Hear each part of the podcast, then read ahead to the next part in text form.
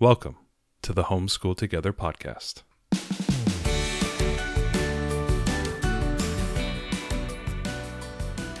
Where one working mom and a stay at home dad help you navigate the nuts and bolts of the growing and dynamic world of homeschooling. with a focus on early learners like me. All the ins and outs of building and maintaining your homeschool life. Homeschool.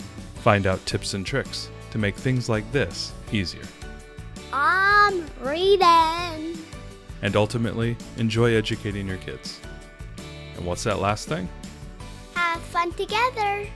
Did I do good, Daddy? yeah, you did, sweetie. Good job.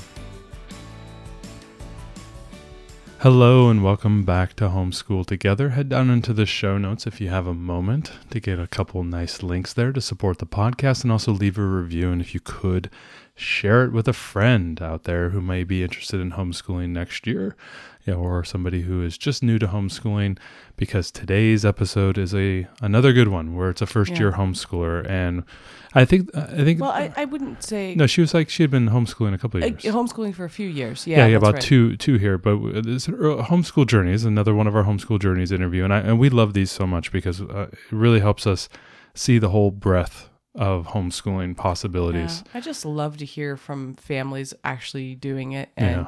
you know their And- their and reasons for thriving, getting and into thriving, it yeah. and thriving. Yeah, and and you know why it was the right decision for their family, how it looks for their family. It's not like there's a homeschooling playbook out there that No. everybody's looks the same. So that's why I really love these interviews and and hopefully you're listening out there you might be able to see a piece of yourself in these interviews um, and and that's why we do them i think they're so informative i learned something from every single interview we've done Exactly. And today's interview is with Jenna McIntyre. Um, she's a homeschooling mom of two, um, really focusing on her her oldest uh, child. Uh, her youngest, I think, is still in preschool level, Mm-hmm. um, but her oldest had um, neurodiverse as well and um, had speech apraxia. This is something I had never heard about. yeah Um, didn't know anything and about when we, we talked with her in the background, we had to do some research on that, and that's something that you know we're not familiar with. Um, and it's basically the ability in, to communicate between the mind and the mouth to actually have the right words come out in the right the right order. Um, and this is a you know an, an issue that her her son had to deal with, and and she as a homeschooling parent had to work her child through through the process of teaching him how to to think about what he's going to speak. Um, there are uh, like games. Uh, she talks a lot about using her iPad. There's a, a voice assistant, right um, yeah kind of he- an automated has- voice he assistant. has, a, he has problems forming the words and then when he does Yeah. they're really difficult to understand Yeah, for and- a lot of people and- and, that can be so frustrating for him and as she's you know w- you know working through the apraxia um, she begins to homeschool and she's doing homeschooling she's i think uh, um, build your library. She's doing the around the world journey um, as well as um, a number of other homeschooling curriculums uh, i think logic of english um, and she i think she's doing right start if i'm right.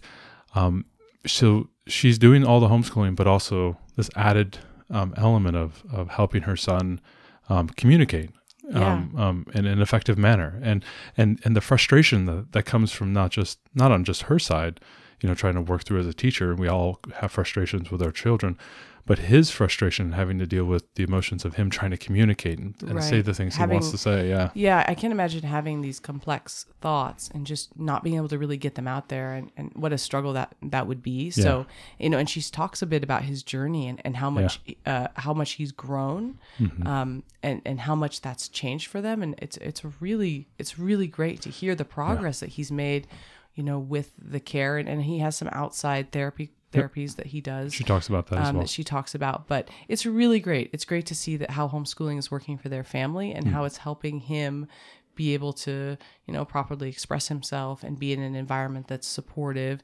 And they do go to a co-op, and he has made friends, and Yeah. you know, he's living living this. normal, the normal life yeah yeah. this a, a really full and rich educational experience Yeah. and social experience for him. yeah so. it was a wonderful interview with jenna mcintyre and we hope you guys enjoyed it as well Hi, Jenna. Thank you so much for coming on our show.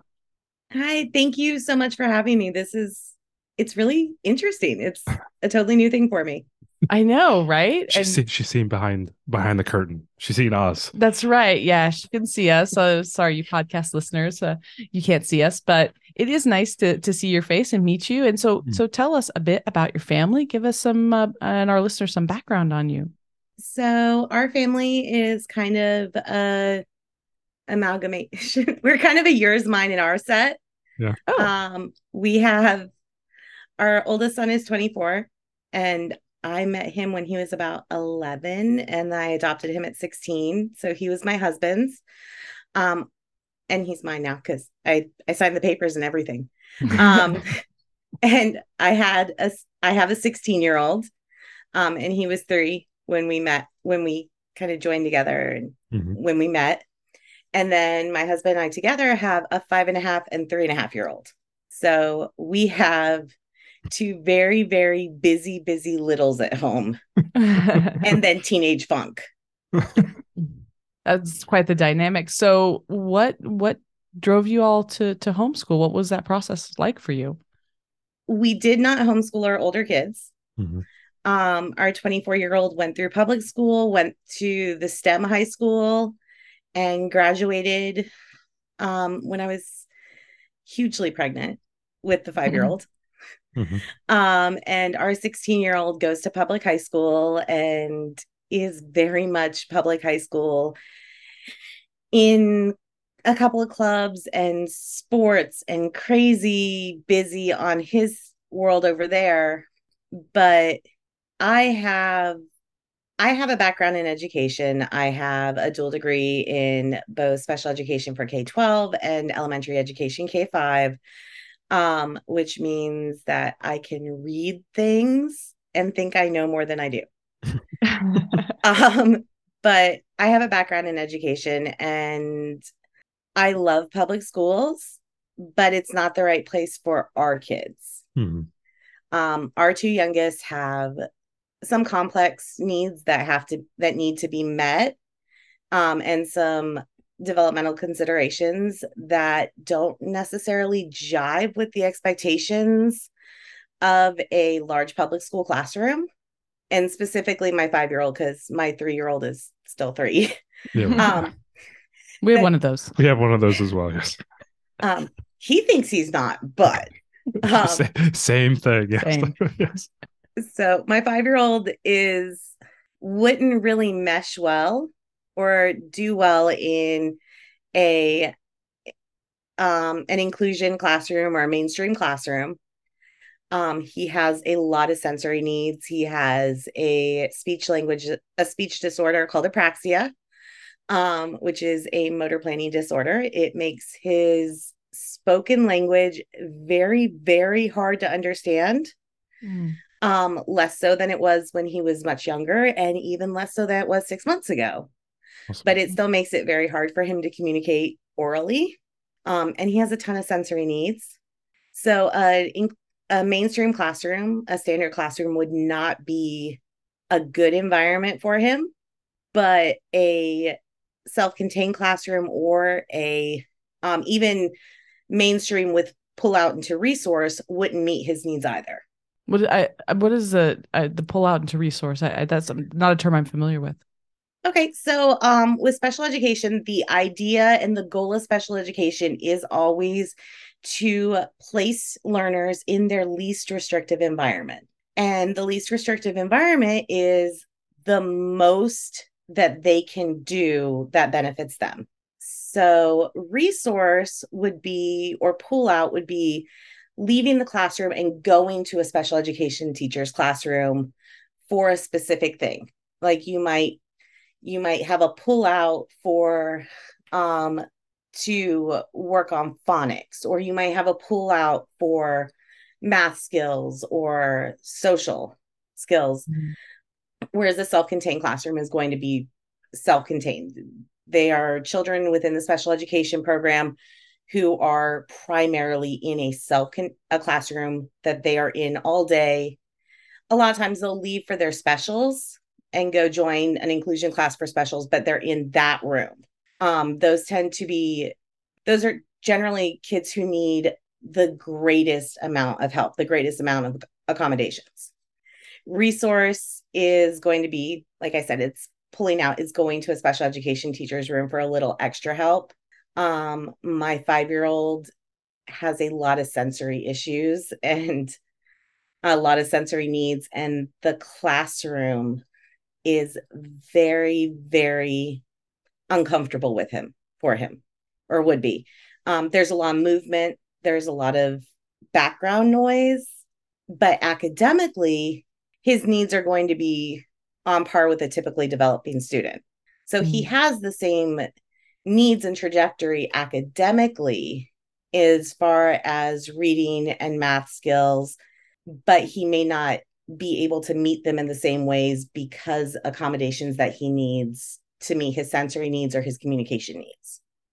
Is this mm. something that will continue? Like I, I have no understanding of any of this. So my amateur questions. Is this something that he will work through, sort of like a dyslexia thing, or is this something will he will always have to maintain through his entire education? So he's always going to have childhood apraxia okay. speech. Okay. It the childhood is kind of a misnomer. It, mm-hmm. He's always going to have apraxia. Mm-hmm. Whether his apraxia is always apparent, the degree of which it presents is going to change over time.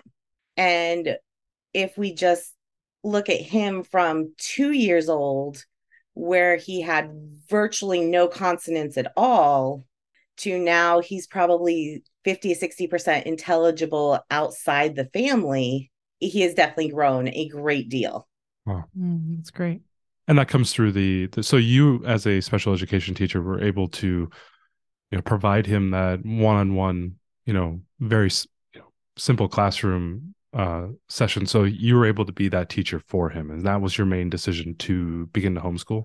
As a parent, I'm able to be that teacher for him. Um, having the background in special education just let me know where to learn more about it. It gave me a little bit of a leg up on how to research and the legalese that goes with it.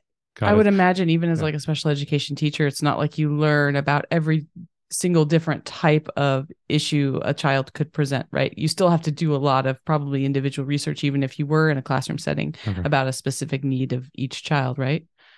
Yeah, every kid is different. Every kid has individual needs. And even among my my four boys, they all have different needs. All their needs are going to be different.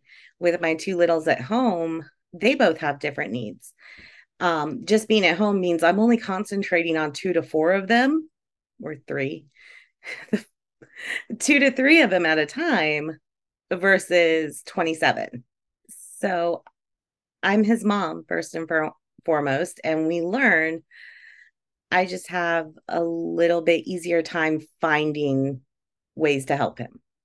Absolutely. Is it is it common he has the apraxia and then there's sensory issues? Are those linked to the apraxia or is the is it is it uh a separate maybe a separate thing? Yeah, like is it common to have multiple different challenges at the same time? Um with with apraxia specifically there are often a lot of cur- co-occurring disabilities with it. Um sensory processing disorder is very very common with apraxia auditory processing disorder is common as well. Um, dyslexia is very common. So that's actually something that we're specifically keeping an eye out for um, before it sneaks by. But a lot of times, because they just they go hand in hand. It stacks up like a layer mm-hmm. cake. Like a layer cake. That must be that must be challenging. What kind of what kind of therapies and things? Uh, how, how do you work with a child who has apraxia? So, with my five year old, he does speech therapy and occupational therapy. He currently works with a speech language pathologist who specializes in AAC. We started working with her about nine months ago as he was growing out of his AAC um, because we wanted him to have greater access to conversational skills. And could you define AAC for our listeners? Oh, and yes, for me. Um, so, an AAC is alternative augmentative communication. It's a speech generating device. Oh, um, okay. For some AAC users, they use dedicated devices that are designed for and only for communication, um, be it direct access, pushing a button or pushing a screen with their finger, um, some are going to use switches, some are going to use eye gaze.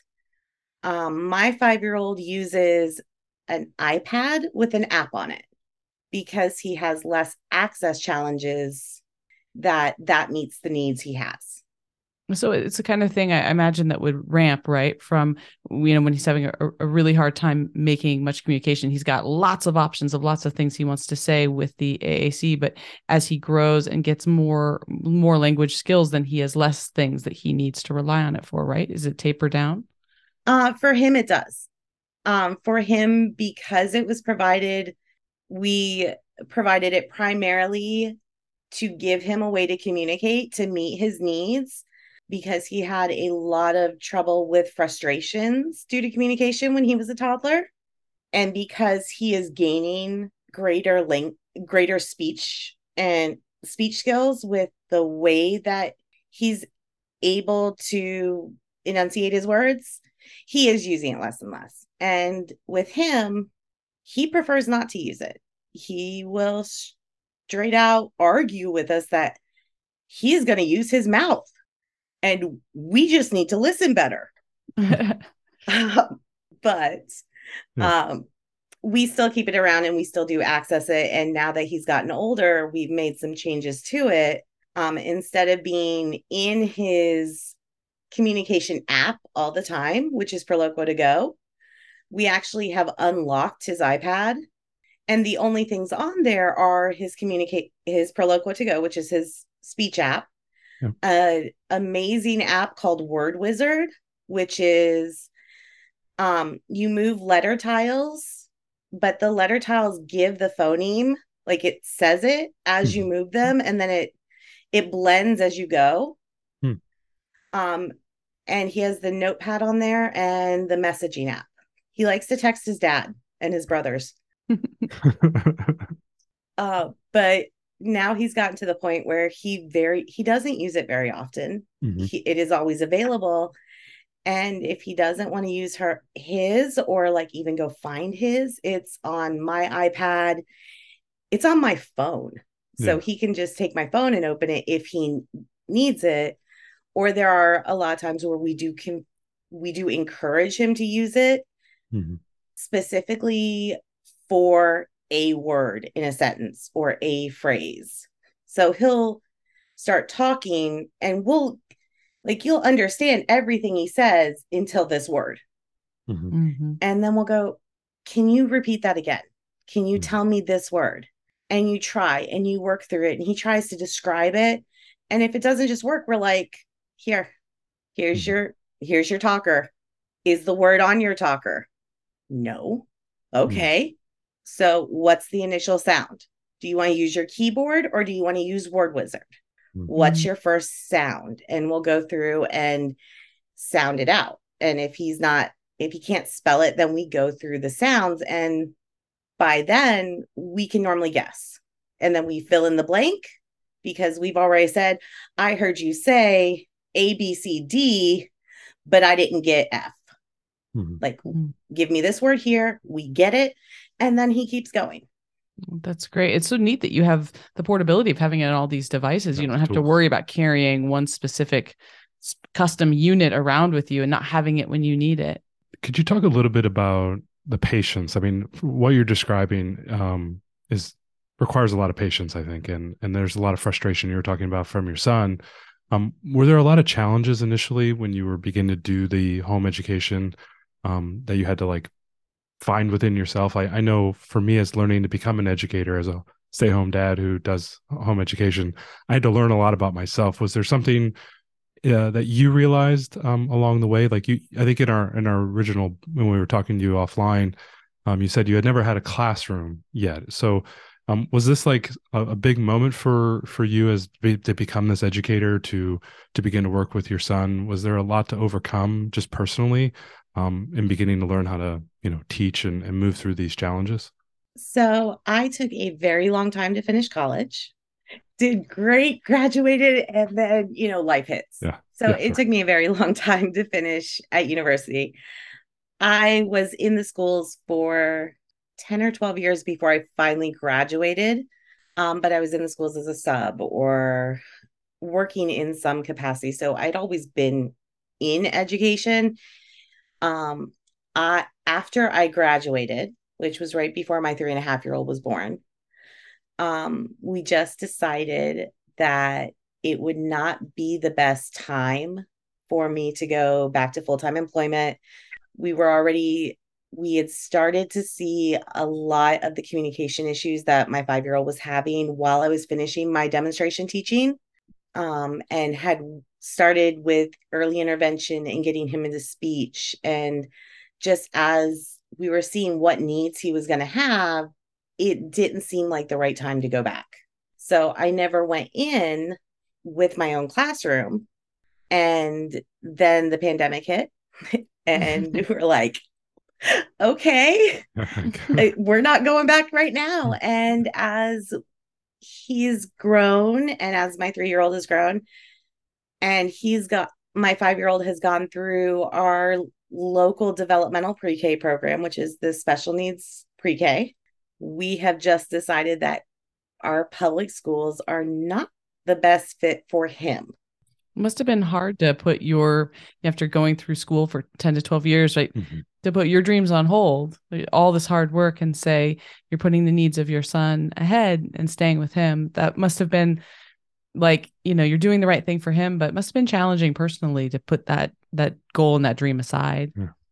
It was in that now I do always have sometimes get that little background feeling of this is what I do. I'm a mom. Um, I'm a mom. You're a professional mom, though. You're professional. professional mom. Professional. Um, but at the same time, I'm really glad that I'm able to have this opportunity to help my kids grow and learn.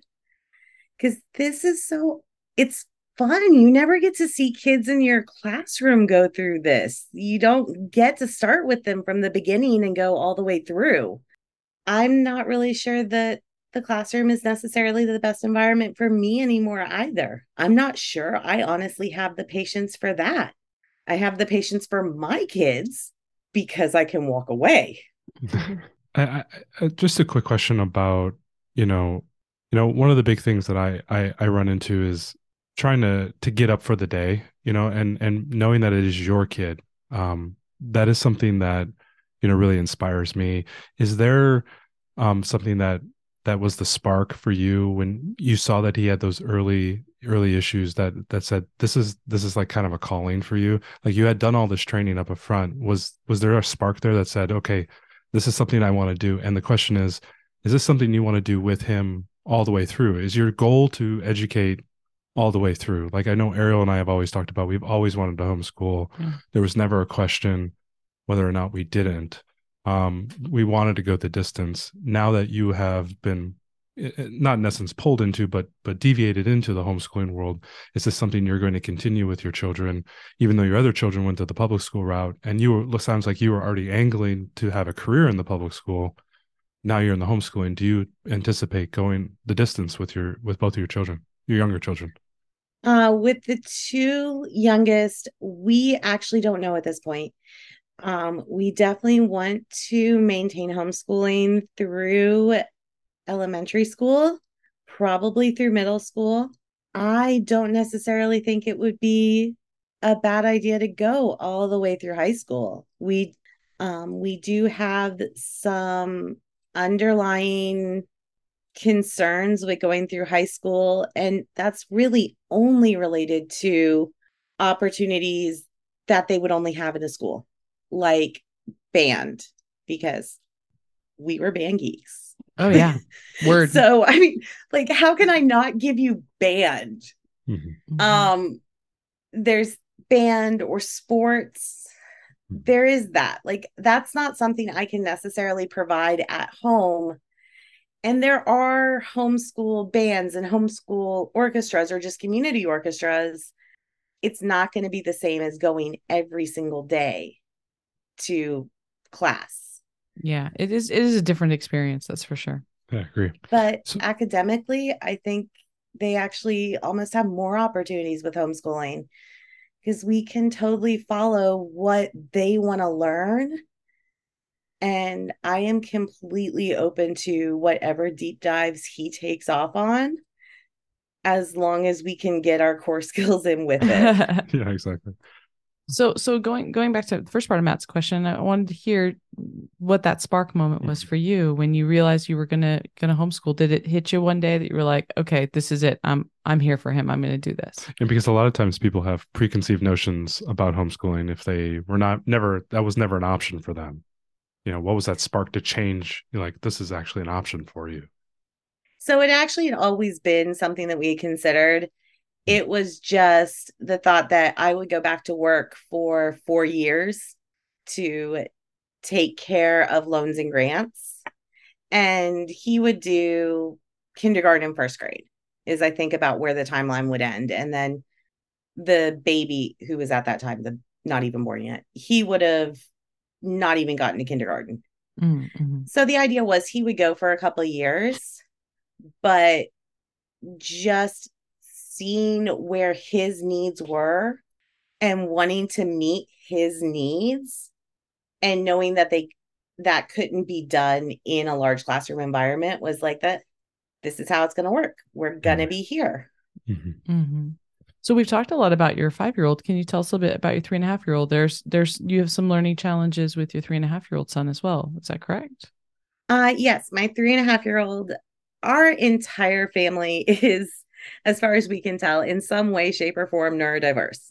Mm-hmm. Um, our our older children, we have with our oldest, we have one who is autistic, one who is, has ADHD. Um, I have ADHD um, and sensory processing disorder, and we're talking like diagnosed in the 1980s as a girl with ADHD fun levels. Yeah, that's OG. Um, right. Um, so where my three and a half year old has a speech and language delay, we are we are working with his speech and language his SLP, his speech language pathologist, to tease out exactly what it is. Um, but he does have some speech, expressive language delays. Um, he has some fine motor delays, but he also has the sensory sensory processing disorder as well. But his is kind of the opposite side of our five year old. So, where our five year old is a little bit aversive sometimes to noises, our three and a half year old is crazy, loud, climby, jumpy child. Um, so sometimes one annoys the other a lot, which all siblings do anyways and on purpose. Exactly. They mm-hmm. just for them we can go, dude, come on, you know your brother can't handle this. Yeah. Can you not? Or can you please not tell your little get your little brother to climb up on the counter to get you the marshmallows off the third shelf because you know he'll climb, but you're afraid of heights. That's not fair. So so that must be challenging. So you've got two littles. I mean, it's hard enough having a five year old and a three year old, even without you know having any additional neurodiverse challenges. How do you how do you manage both and and them needing having completely different needs? How does that how does that look? How do you? I mean, part of what we do with homeschooling is we kind of like cater to our, our what our children need. Right? It's that individualized education. How do you give individualized education when they they both need something different and giving what one needs is the opposite of what the other can handle. How, how does that work? So, right now, with our younger one not being at a school age yet, he's kind of just hanging out when we're doing our learning time. Um, he does join us during our beginning basket, um, which is like a morning basket in every other household but we have to call it a beginning basket because my five year old says we it's not a morning basket because it's not morning anymore. um, also, he doesn't want to he doesn't want to do the morning basket. He wants to move on to wordly wise or um, science, and we're like, you know what? We have to begin with this. this is our beginning basket. Um, so he's around for that. We do our calendar and I just do it differently. Our five year old has an actual wall calendar, an undated one mm-hmm. that every day we just sit down and we point together and we say, Today is Tuesday, February 23rd. and or yesterday was Tuesday, February 23rd. So today is, and then we know what today is, and he writes the date. And then lately he's been drawing a corresponding number block Mhm. for every day, like you know, the BBC cartoon. Mhm. yeah. Yeah. Like, why? But okay, you do you, dude. Um, but my three-year-old has a laminated with Velcro sheet that says yesterday was Wednesday, today is Thursday, tomorrow is Friday, and he moves the day of the week over. So with that, it's just meeting. This is where he's ready for. It doesn't take a lot of time difference. Um, and with our beginning basket, we're just we're doing readings. So it's mostly reading the picture books that I want from other curriculum that I want to read in the morning when we're all together. Um, and I think my five year old has an Evan Moor geography workbook and a handwriting workbook. Um, and I have a couple like sticker puzzles and stuff in there. So my three year old has his own sticker by number puzzles Mhm. that are a little bit more simple. And then my five year old has ones with 127 tiny little stickers on it to eventually make a velociraptor. Mhm. And we've been working on this for like a month and a half. Um, because he gets kind of bored or forgets to do it. Um, or we'll have like just some papers in there. Well, my three year old might color simple, big coloring pages where my five year old is going to color something a little bit more, um, it's more something more to his developmental level. So that we do together. Other than that, when we do reading, when we do math, when we do the actual activities for our science and social studies, um, he just kind of goes away. so what kind of curriculums are you using for your science and social studies? Um, right now. so for science, we are using scientific connections through inquiry level zero. right which is is the um like wrapper that makes building foundations for scientific understanding like uh, usable, right right Yeah. Oh, the, the green the green book. the green Yeah. book yeah we bought the green green book book, and i gave it to matt because he's a physics major and i was like read this and he was like I'm reading it. I'm like, I felt like I was having to analyze the tea leaves. I was like, okay, we got to go Right. for lesson here. so then i jump think over that to wrapper is yeah, like a good way to go yeah, the wrapper is really good. so have you been enjoying that We are, I'm loving it. He's okay with it. Um, we weren't actually doing anything to start. We started off our year completely unschooling because our preschool his preschool year was not the most awesome experience for him. So we wanted a little bit longer time to disconnect that school from school at home. Mhm. Um and he's we started co-op in the fall. So it's his first time at co-op. And then my husband had a total robotic knee replacement in November or October and was home it's a from work for robotic eight knee weeks emplacement they had a robotic thing that the robot did the thing with the Did the- did the really yeah. wow wow i feel that's so futuristic Yeah, my, my I am not a science replaced in two weeks. person. Like I'm sure y'all with your physics and engineering could like to it's called a Mako, but the the Wow. robot I'm gonna have to look did that up. his knee replacement. Um Amazing. it was very cool. that's awesome but it also put him home for eight weeks and had him in three times a week physical therapy which when you join that with the kids therapy schedule and their co-op we were very very very busy driving around a lot so we did kind of a self-directed learning and he would tell us what he wanted to learn and I would find books and YouTube videos. We weren't on a schedule where we could like do this, this, this. So he did a complete deep dive into World War II fighter planes oh cool because he's him. yeah that's not? awesome though Why not?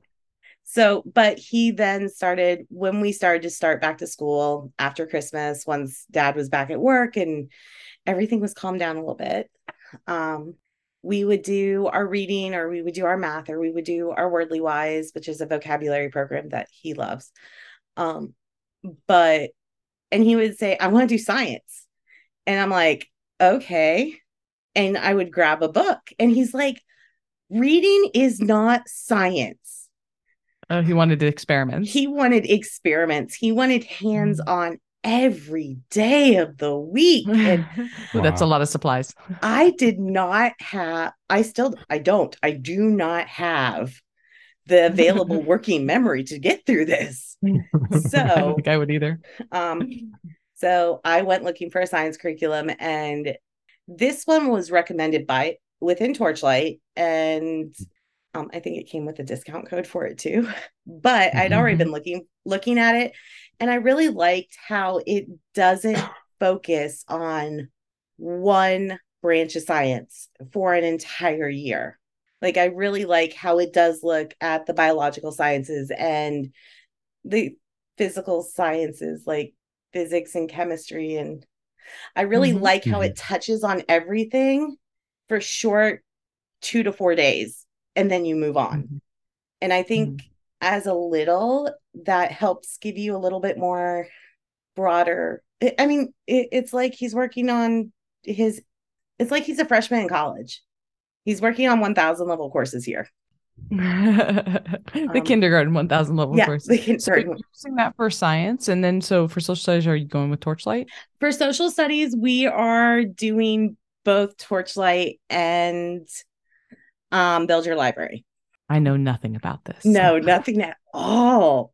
Um, oh. Well, that's fun. And then for and then for math, what what are you guys using for math? For math, we are using Right, right Start.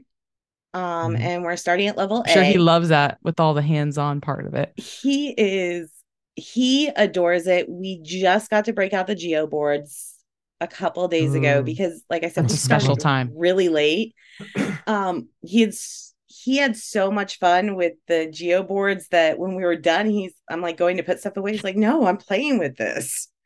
And then he made a guitar out of it. But he loves the geo boards. Our three-year-old is obsessed with the abacus. Like he will come to the table during math time just to get to play with the abacus and not get in the way. Um, otherwise we kind of sh- I shoo him away and like there's Legos, there's a dollhouse, there's blocks, there's trains. Go, there's a sensory table. Go do something. Got Um, math to do here. But he is loving right. He's enjoying Right Start. We're going through it pretty quickly because Mhm. I started with the first level of everything and I'm a little bit regretting it, but at the same time, I don't think that he would have been ready for the next level. So we're just it's going hard through to know. quickly and like touching it. And if we Mhm. got it, we got it, we go. If we don't, then we stop and we work on it. That is exactly how I, I approach it. Like even when you know there's a subject that we hit like time or money, it's like oh my gosh, I have hit this like seven or eight times now. Um, you know, here let's just do the the review at the end. If you can pass the review right now, I'm not going to do these six lessons. Yeah, like she tests out of I- things. I'm just like I let you test out of it, and if if you can test out of it, or if you if you can't, okay, great, then let's go and and hit some hit some stuff. But I really like how Right Start is structured in that kind of like eight or 15 20 lesson chunks and you can say okay well we haven't done this geometry section but we have done all this stuff before. Let me just see if you can Mhm. do the worksheet real quick. If you can let's just move because i'm not going to waste a lot of time especially with like right start it's like 140 lessons and it's like oh my There's gosh a it's, lot. it's a lot it's like Yeah, i, I it's guarantee they are not going to be doing all this in the regular public school There's no way. There's What no way. do you ever remember? I mean, just like totally up and slightly off topic, but do you ever remember ever in any level of public school finishing the entire textbook? no Never. Not a single year did we ever finish the whole textbook. We Never. would skip chapters and stuff because no one ever had time. It's kind of cool like now. We, Ain't high nobody got time for this school, maybe like AP classes because we had to hit so far for the test. But yeah that was about it yeah, yeah there's always at least something that got skipped. Yeah, And- almost all and of it. it's interesting now that we get to go through and, you know, if our kids know it, great, then we can move on. But Yeah. we actually do the entire book. I'm always kind of wondering what was in the book that we skipped because we skip stuff every year. No, there, you know, I, and I can see it, you know, in the right start, and even in other subjects as well. I can definitely see there's a lot of things that you can leave on the cutting room floor and be like, eh, this is not super important. I, I don't. Does does my daughter? part of the tapestry of math, Well, though? yeah, but does does my daughter at seven years old need to know, you know, the difference between a rhombus and a trapezoid? I'm like, ah, this maybe, but let's move on. Like, let's, you know, eh, what hill, what hill am I willing to fall down on this week? And I'm like, I'm going to move through. I'd rather get you to learn how to do addition and subtraction really well, you know, instead of hitting all these things. But that's that's really interesting. I I, lo- I love to hear that you're, you know, you're able to adapt and change. Are you starting to find a flow and and are you starting to see? Um, are maybe my question is are you happy with all the curriculum choices you're making a lot of parents will be shifting a lot of times trying to find what works perfectly is are you are you are you happy with what you've had in over the last year or so or are you going to be making pivots and changes going forward Um, so basically, so far with our curriculum choices, because we've really only been doing a set kindergarten curriculum for the past four months, um, there really hasn't been a whole lot that we haven't liked or loved.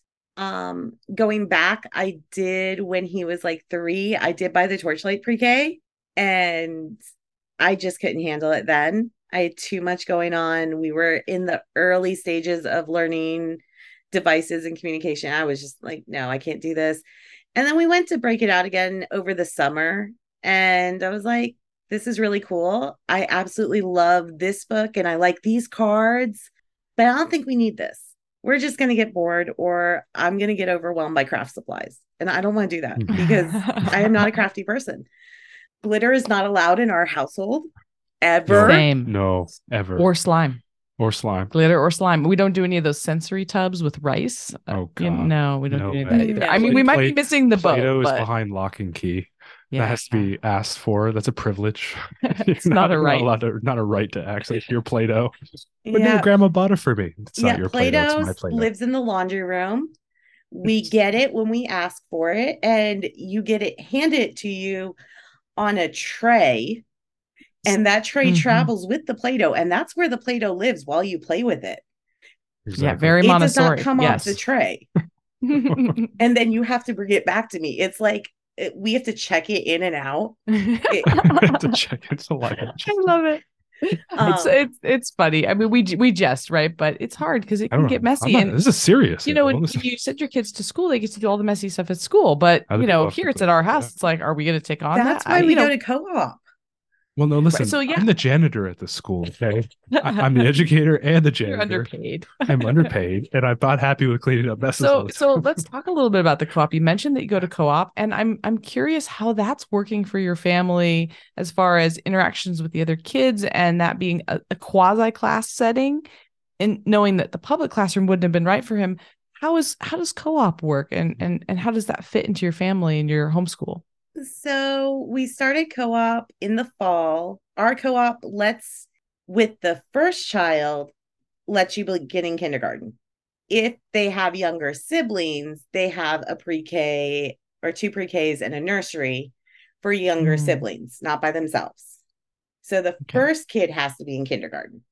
So we started with he picked out his classes. The first term we did two, and he picked out nature art, which Hmm. was cool because they're doing crafts there and nature Yeah, walks and stuff. And I am also not awesome at nature.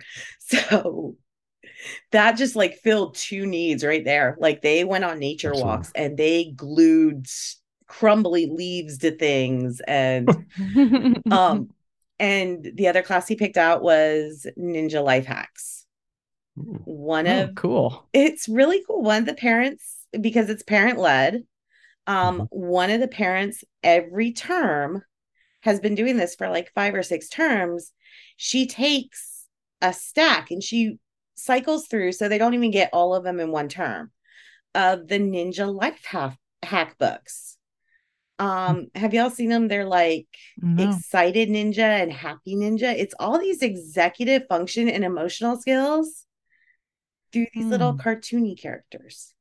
Huh. And Oh, that's cool. it's they're interesting. It's nothing I would necess I wouldn't necessarily buy it myself, but it was Mhm. great in a class with discussions. Um as far as how he handles it, I go with him to his classes for Mhm. now until he is ready for me not to. Mhm. Um, the parents at our co-op have to are volunteering the whole time they're there but most of them aren't with their kids they will have a lead te- lead and co-teacher in each classroom and then two to three other parents parent teachers in there who are just there to help. Um, and then they have like door watchers. They have someone sitting at each door so if one of the littles gets out of somewhere they don't like take off and get lost.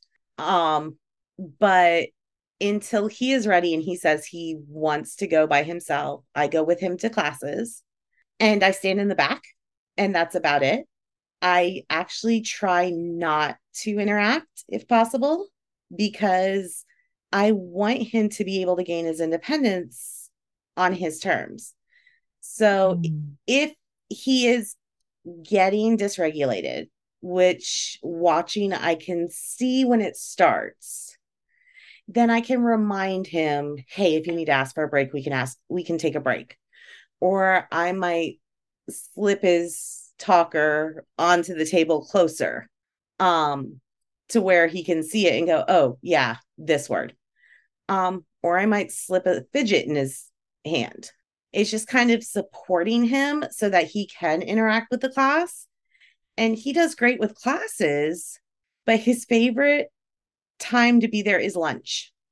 Um so this this spring semester he picked out magic school bus which is a science class based off of they watch what the half a Magic School Bus episode, and then they do an activity related to it. So like they've made blood, and they made a stomach digestion ugh, in yeah, a bag thing. Yeah. Um, so he picked that out because he loves science. So he picked that out, and then he picked out arthropods.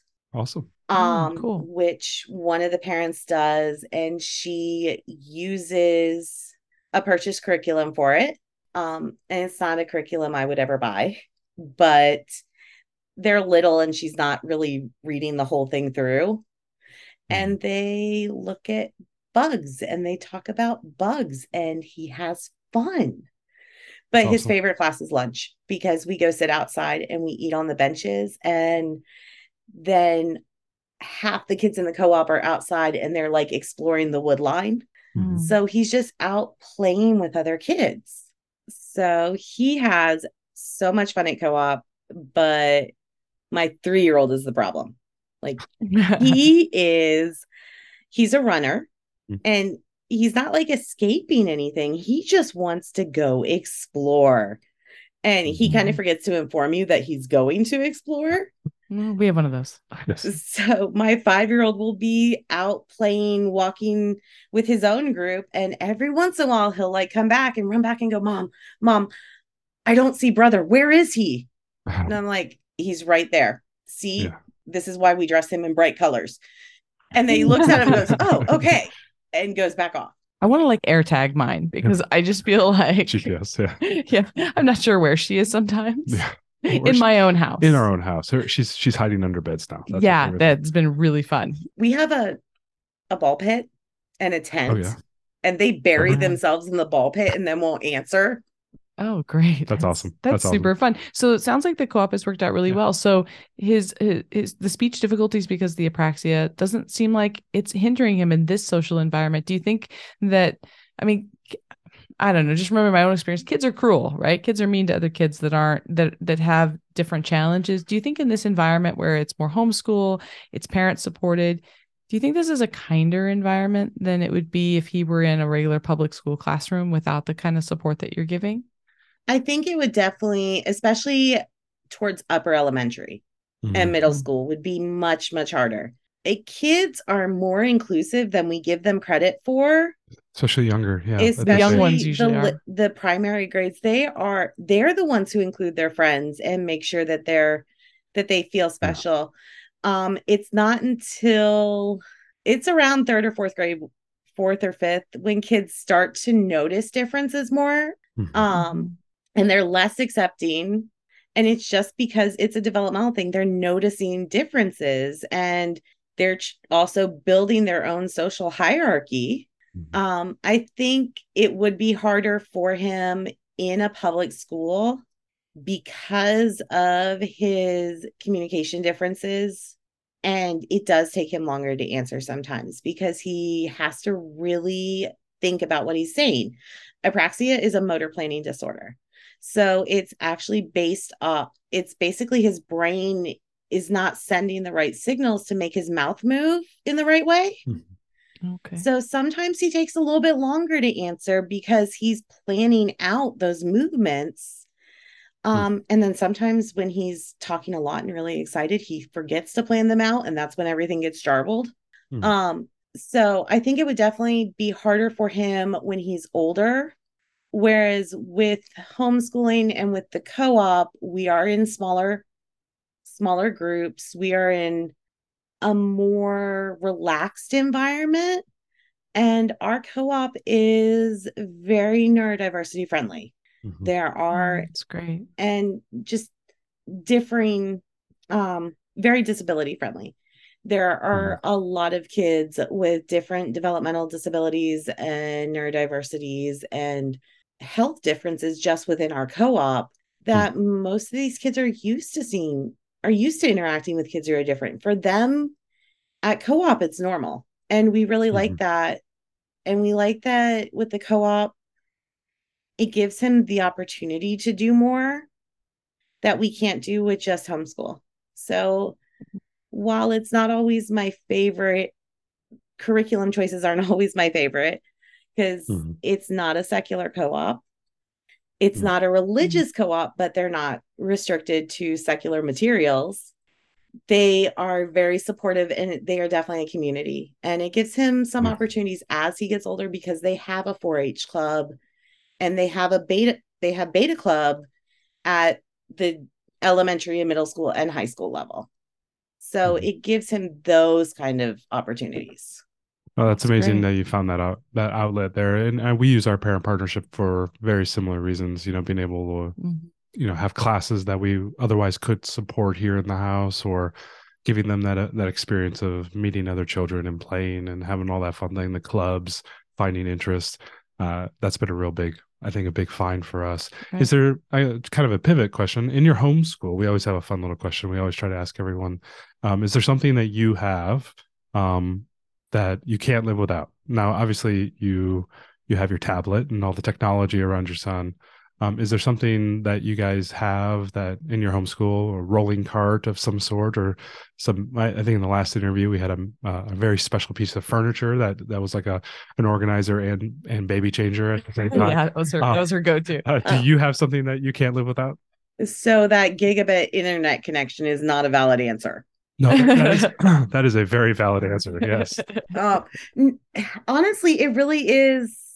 I mean, I do have my homeschool cart that I absolutely love. I got one, finally got the big Target one.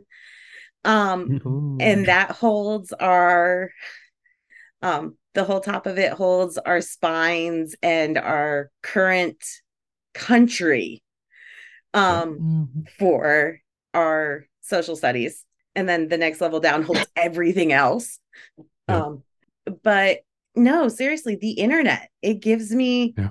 we have youtube has so many options now and we use i mean we use spotify he loves both my kids are obsessed with podcasts like That's awesome. that's a major thing for them um Mm, cool. and Could you do you have a recommendation of podcasts for, for that age range? What what do you like?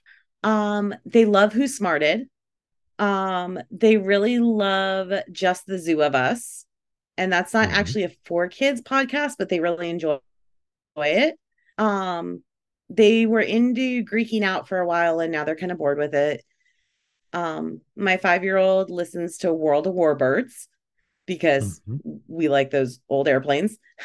Um, Mhm. but a lot of times it's just what does he want to learn about? Um he That's went amazing. through a puffin phase. So we were finding everything we possibly could everywhere on puffins. Um yeah it's just the internet. It it has everything and a library card. Like, i couldn't do it. I couldn't afford okay not that homeschooling's expensive as it is Yeah, it's that's true. incredibly expensive. Like like I mean, it, it okay, can be very cheap, and it can be very, but you know, the opportunity cost a- aside. they get me Yeah. on uh, there's the materials and stuff. They always Yeah. get me, and I'm I I you can be enticed to spend a lot. you can do it on a little, but you can be very enticed to spend a lot. It'd be hard to do this affordably without. I mean, you could do it, but it's hard to do it without a library card. I mean, I, I don't know how you. Oh, could, Oh, without a library card, I don't know. if it's prioritize buying spines and what. I mean, I think with like you know the around the world journey or the the his, the prehistory thing that we're doing now, we could get away with getting like one spine and staying with it. But we we like to jump around and try Yeah, different books and stuff, and we're book here, though. consumers. Not just for the podcast, but just in general. I think we would still do that anyways. Yeah, we and I don't know it. how how we could do it without the library. I, I just we're, we're we're power users at the library, Yeah, and but we are. Yeah, we're uh, kind of even just like addicted to it. audiobooks too. Like our daughter loves, to, like you said, your son loves to listen to Spotify. Mine mine is addicted to audiobooks. Like that's her thing, and it's like Mhm. I couldn't imagine dropping fifteen dollars for every single you know Wings of Fire audiobook. I just I couldn't afford it. It's, Yeah. yeah. Well, we haven't hit Wings of Fire yet. We are on, we just finished book three of Zoe and Sassafras. And Yep. we are Oh, yeah. waiting for Those are book good. four on the reserve on Libby. Mhm. Um, Mhm. and I'm a little bit regretting not buying the whole series in paper. Um, but we'll yeah, because there. they have such cute illustrations. cute but you could maybe get the Kindle version from the library, and they could look at the pictures while listening. So that's an that's an idea because there are cute pictures. So we're actually we're getting the we get the Kindle version for that from the library. Um they we read it together that we've been doing Zoe and Sassafras at bedtime because Mhm. there's too much going on during the day. So we do that at bedtime and we'll do a couple three chapters, but they're up in our big chair in their room. Mhm. Um and I have it on my iPad and I turn on the ruler that Kindle has built in.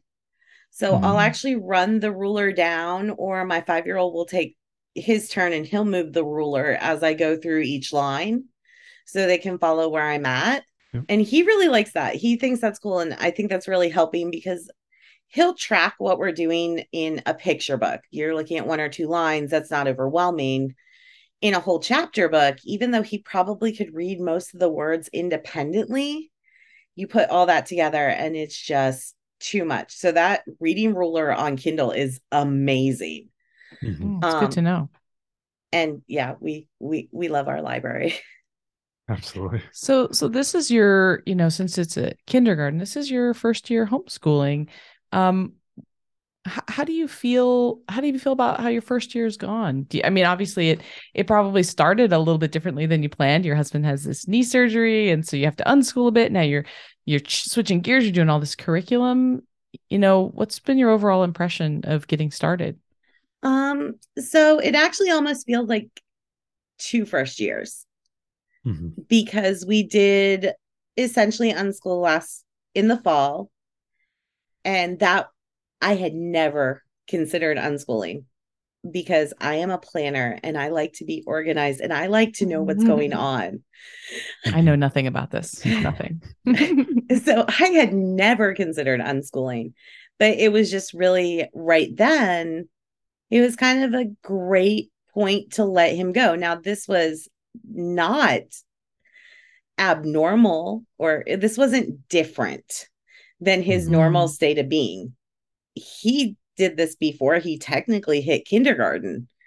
It's just now we're calling it school and logging in. Um, I love that natural progression. You know, that's how we kind of how we felt too. Like it just kind of you just kind of slid into it now. Oh, and now with curriculum. Yeah and this is when we started adding curriculum we did add it very slowly we added one at a time and we started with wordly wise which is a vocabulary ex- explicit vocabulary instruction um and he just took off he loves that Hmm. um so that one's really expensive but we're probably going to have to keep doing it because he likes it and he asked for it so I will do things that he asked for.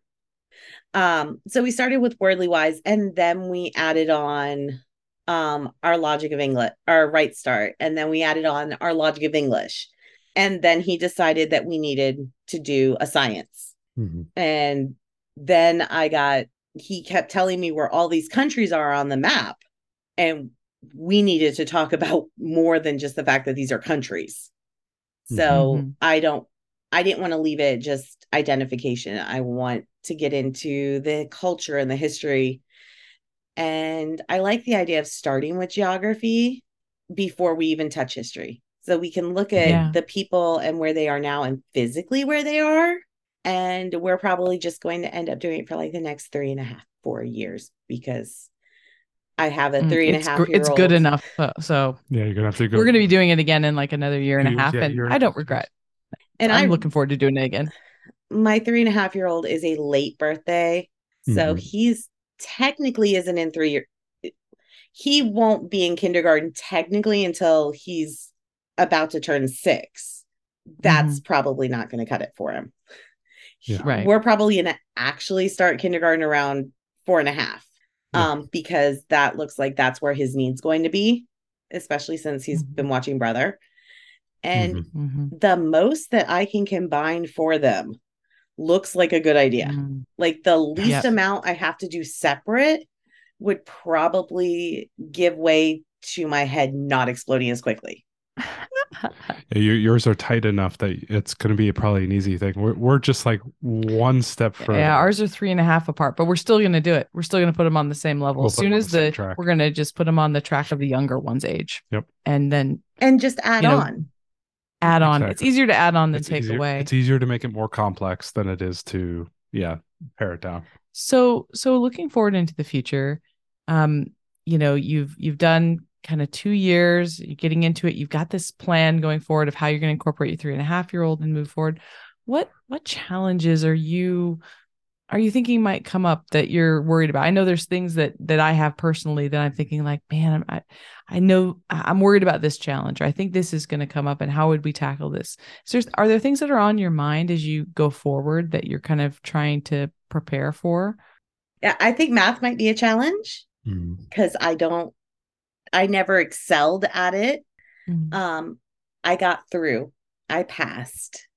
And I got through in my college classes and passed through my college classes. But I'm not a math teacher, which was another big reason for choosing Right Start is because I love the way that they teach it and start from numeracy and the con like number theory. Um and then move on to doing the math. But math is going to be hard once we get past middle school. Um, for right now, I'm not looking that far because I'm scared too. And I will plan out his entire next 11 and a half years of schooling given the opportunity. So I have to stop myself from going too far in the future of planning. Um, but I think math is going to be one of our bigger challenges. I do want to add on Beast Academy soon and give him that opportunity to look at math in a more abstract manner Mm. and add in the critical problem solving. Mhm. And I think adding that on will help him as he gets to the level that he's going to be doing it more independently. Or I have to pay someone to tutor him or them. It's always an option. It's probably going to be a good one. Yeah. um, just getting through and as they grow, finding everyone always says that people ask them, What about socialization with homeschoolers? Well, how do they socialize? And I understand, like, I understand the concept and I agree with the concept that school is not for socialization. You don't socialize in school. You do meet your friends that are in the neighborhood on the bus, though. So there is kind of that aspect of it of it is harder for them to just meet kids that they can disappear and go play with and come back when the lights come on. Um but and extracurriculars aren't really anything that they can necessarily be involved with yet. Um just to meet my 5-year-old specifically for his sensory needs and his need to regulate they're really it's really hard to get him involved in extracurriculars where he can meet other kids because it's just a lot and so hopefully as they grow older they'll have an easier time meeting kids and when they can just like go roam the neighborhood which they can't do yet. um, they'll meet more kids their age to play with beyond me having to schedule play dates because Mhm. that's a lot of scheduling, It is. yeah, it is. especially really when is. their friends go to school. Like No, it's- that's you know, a really like- hard thing when they're It's a ghost town around here when during the day. yeah. right. It's just us. It's just us. It's like there's no other kids. And yeah, then, but it's it's kind of fun to go to the grocery store and see the other parents with school age kids, and you like nod. You're store. like, hey, hey, you know, you're walking around with your seven year old, like, hey, And because we we you, you know, friends that their kids do go to public school. And when they have a day off, like an in service day or a holiday, they're like, What are you doing? And I'm like, Yeah, right. um, we have school. And they're like, But it's a day off. And I'm like, No. No. If Yeah. he's in the mood to go sit down and do it, we're going to do it. Because Yeah. if he needs those off days, I want build up. Like, Mhm. Mhm. I want to have it built up that we don't go, oh, I'm behind. Even though you really can't get behind, I don't. If he yeah, wants but there's to, a mental thing there. if he wants to school, I'm gonna go school. Oh, I, I think that I think that's all. Yeah. This has all been just really great. Uh, I've really en- really enjoyed talking with you. What what I want to know is, you know, we have some other parents of neurodiverse kid kiddos that are just getting started. They're thinking like maybe homeschooling is what they're going to do. What what would you tell them about you know about getting started? What would your advice be? Think about what your kids need. Mhm. Don't listen to anyone else who tells you that a classroom of 30 is going to be best for them or that a classroom of seven is going to be best for them. Think about your kid, your child or children, and their needs and do what you can and you're able to to meet their needs in the best way to help them grow. And if their needs are best met in an inclusion classroom with extra supports, and that's their best way to learn, and you're happy with that, then that's best. But if your child needs or would benefit from anything different, do what your child needs and what you need. Hmm. Make sure that you're on board and you're supported so that you can support them. That's I mean, great yeah, advice. I think it's great. I think it would, you know, I can imagine it would be difficult to have a, you know, a toddler and, you know, get into preschool and realizing that, you know, we we have another, you know, we have a special challenge here and where do I go? Do I put them in preschool? Do I hmm. start kindergarten? Do you would you recommend that they they test some things out to know because I, I would fear like I wouldn't know how my child would thrive best. Mhm. I mean, it really depends on the child and the family. We did test out pre K, not because we were necessarily thinking about it. Um, at that point, we're like, we don't think it'll be best once he gets elementary. But Mhm. when my five year old started pre K, I had a one year old at home who had just, you know, he was busy. I was like, awesome. He can go one day a week and have fun and play and maybe not necessarily learn skills, but learn being away from home and playing and enjoying. And I can have a day to focus on the baby Mhm. because my five year old had a lot of needs and the baby does too. But sometimes one of their needs overshadowed the other one. Um, yeah. so it was with pre-K, we sent him to our public pre-K with the expectation that he's going for a day to have a day to himself. And I was getting a day with brother. It worked for us. Some people just need to get through that pre-K period because Yeah, it's sometimes that pre-K is just crazy. It is crazy. Mhm.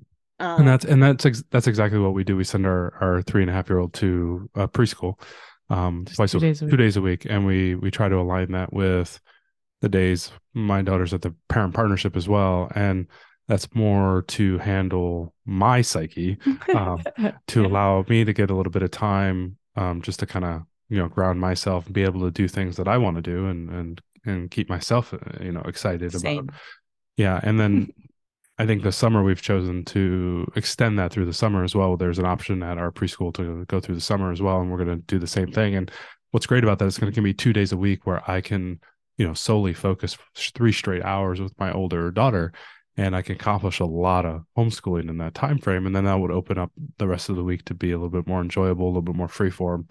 And you know, designing your schedule, especially with the preschoolers, I know it was really challenging when you know my youngest was like a little glowworm and you know i was having to you know nurse her and put her down for multiple naps during the day and then trying to homeschool you know a four and a half year old five year old just getting started with homeschooling uh, doing early kindergarten stuff. And it was, it was a challenge but once she became a toddler and she was kind of starting to play and toddle around was it was a little bit easier but now it's hit this like apex where i'm getting 50000 questions a day from the three and a half year old about what i'm trying to teach my seven year old seven and a half year old and it's just like oh my god i got you got to give me a break kid so yeah it's nice to off offshore that to another school You get that School. point Sometimes you need a break. once they can climb out of the playpen and they're climbing the counters that you're oh just my god you need a break. it's a Uh, very but, but but what's fun about it is this next year my youngest because she's at the, the way her birthday's falling is she's going to be in kindergarten not this coming year but the following year and so i'm like a year and a half away from having both kids at the parent partnership and i'm like oh this is so exciting i don't have to drive to two locations i only have to go to one it's going to be amazing so things Well, to look forward to Thank you so much, Thank. Jenna. Is there anything else you'd like to to leave us with for for parents or um, anything else that we didn't cover? Um, no, I think I don't really think so. Just really the whole meet your kids where they are and help them grow to where they're going to be, but do it in a way that's right for your family. Make sure that you have the support to do it and then do what's best for everyone. It's not going to look the same as people on Instagram, but it's going to be what's right for them. awesome well thanks for joining us today thank you Thank you. Thanks so much for joining us today and making us a part of your homeschool journey. Please engage with us on social media. Join our Homeschool Together podcast group on Facebook and find us at Homeschool Together Podcast on Instagram. We'd love to hear your feedback, questions, and recommendations. Until next time. Happy homeschooling!